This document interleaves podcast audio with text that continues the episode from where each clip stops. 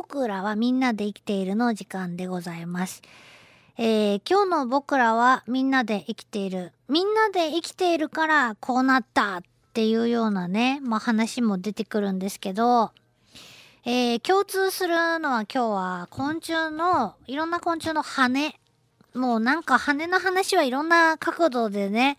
えー、ご紹介してきておりますけども、そもそもほんと羽があったらなと思いますよね。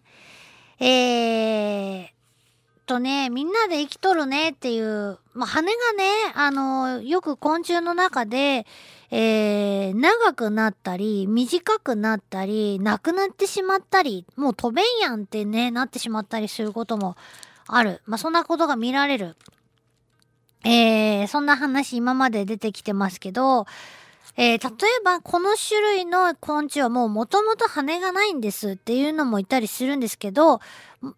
そも本当は羽があるのにこういう状況で、えー、暮らしていると羽がだんだんなくなっていくとかいうこともあるんですよね。どういうことかっていうまあ話をちょっとしようかなと思いますが、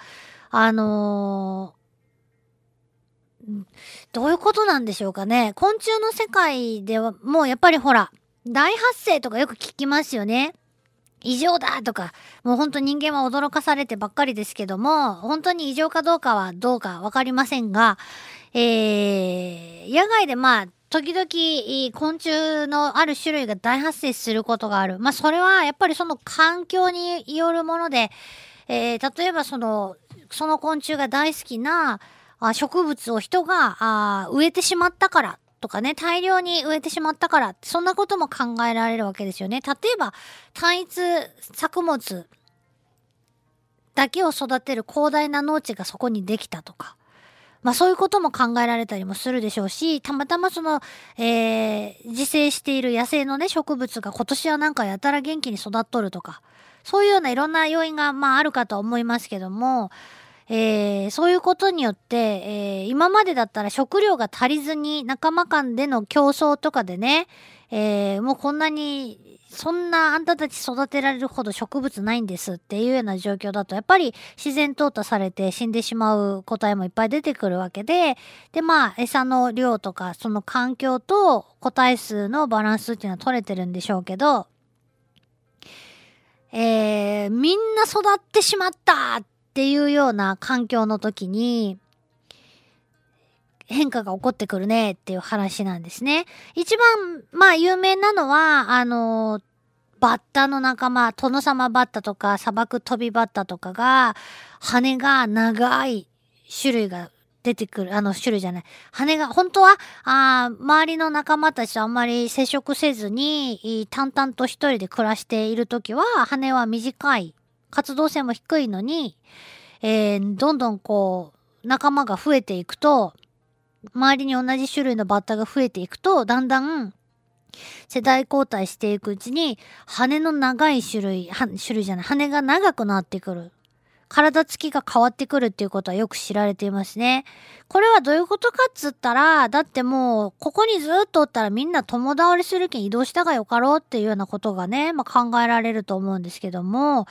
えー、みんなで移動しようっつって、どんどん、まあ、そこにおって共倒れするというか、要はそこにおったら、どうせ食べ物がなくなるので移動せざるを得なくなってくるってことですよね。そんなにたくさん生まれてくるとね、育ってしまうと。まあ、これはわかるんですけど、じゃあ、安定した、あー、環境とか、ねえ、いろいろあると思うんですけど、ここよかーっていう時、どんな変化が起こるのかなっていうと、これみんなじゃないんですね。そういう風な変化が起こる昆虫もいるねっていう、えー、話なんですけど、ここいいねっていう場所におった時に、あの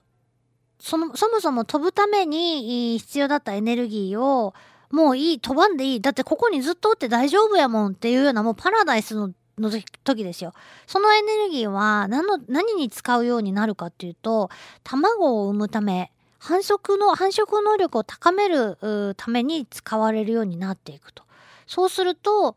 えー、っと羽の短いやつも飛ばない飛びません、遠くまで飛ばないんでもう羽いりませんって、羽が短くなったりなくなったりっていうようなタイプに、えー、モデルチェンジしてしまうことがねあるそうなんです。それで、えー、その他には、えー、ここまでの話はねちょっと前ねつい最近紹介してるんですけども、えーと、さ、さらにねちょっと驚く話があったんですけど、あるカメムシ、えー、普通その高密度で、えー、周りにもひしめき合うようにねもうちょっとここぎゅうぎゅうやねっていう状況だと、えー、羽が長いタイプがあ出てくるのがまあ通常というかね、えー、よく今まで観察されている現象なんですって。だけどもある種類のカメムシでは高密度で暮らしていると羽が長いタイプと極端に短いタイプとふたつに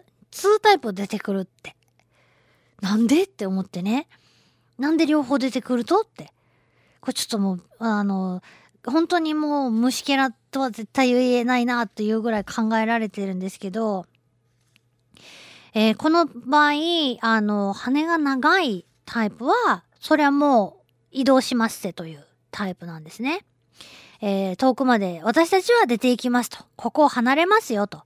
いう、えー、タイプ。そして羽が短いタイプはどういうことかっていうと、羽の長いタイプが出ていった後に少し環境が安定してきますよね。えー、一緒に食べる仲間が減るわけですから。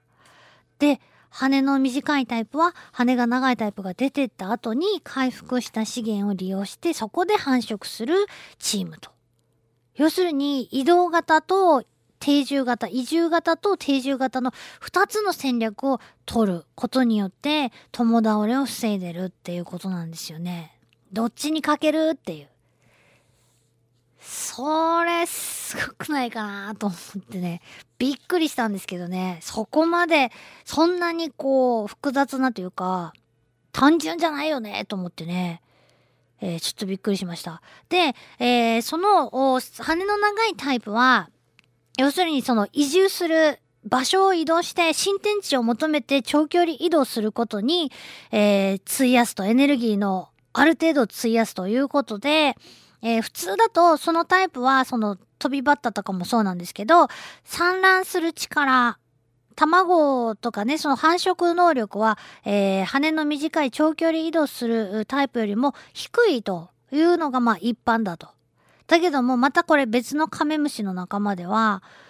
めちゃくちゃ飛べるし卵も産むよっていう、えー、種類のカメムシがいると。それが最近発見されてるっていうことなんですよね。ってことはその遠くに飛びますよっ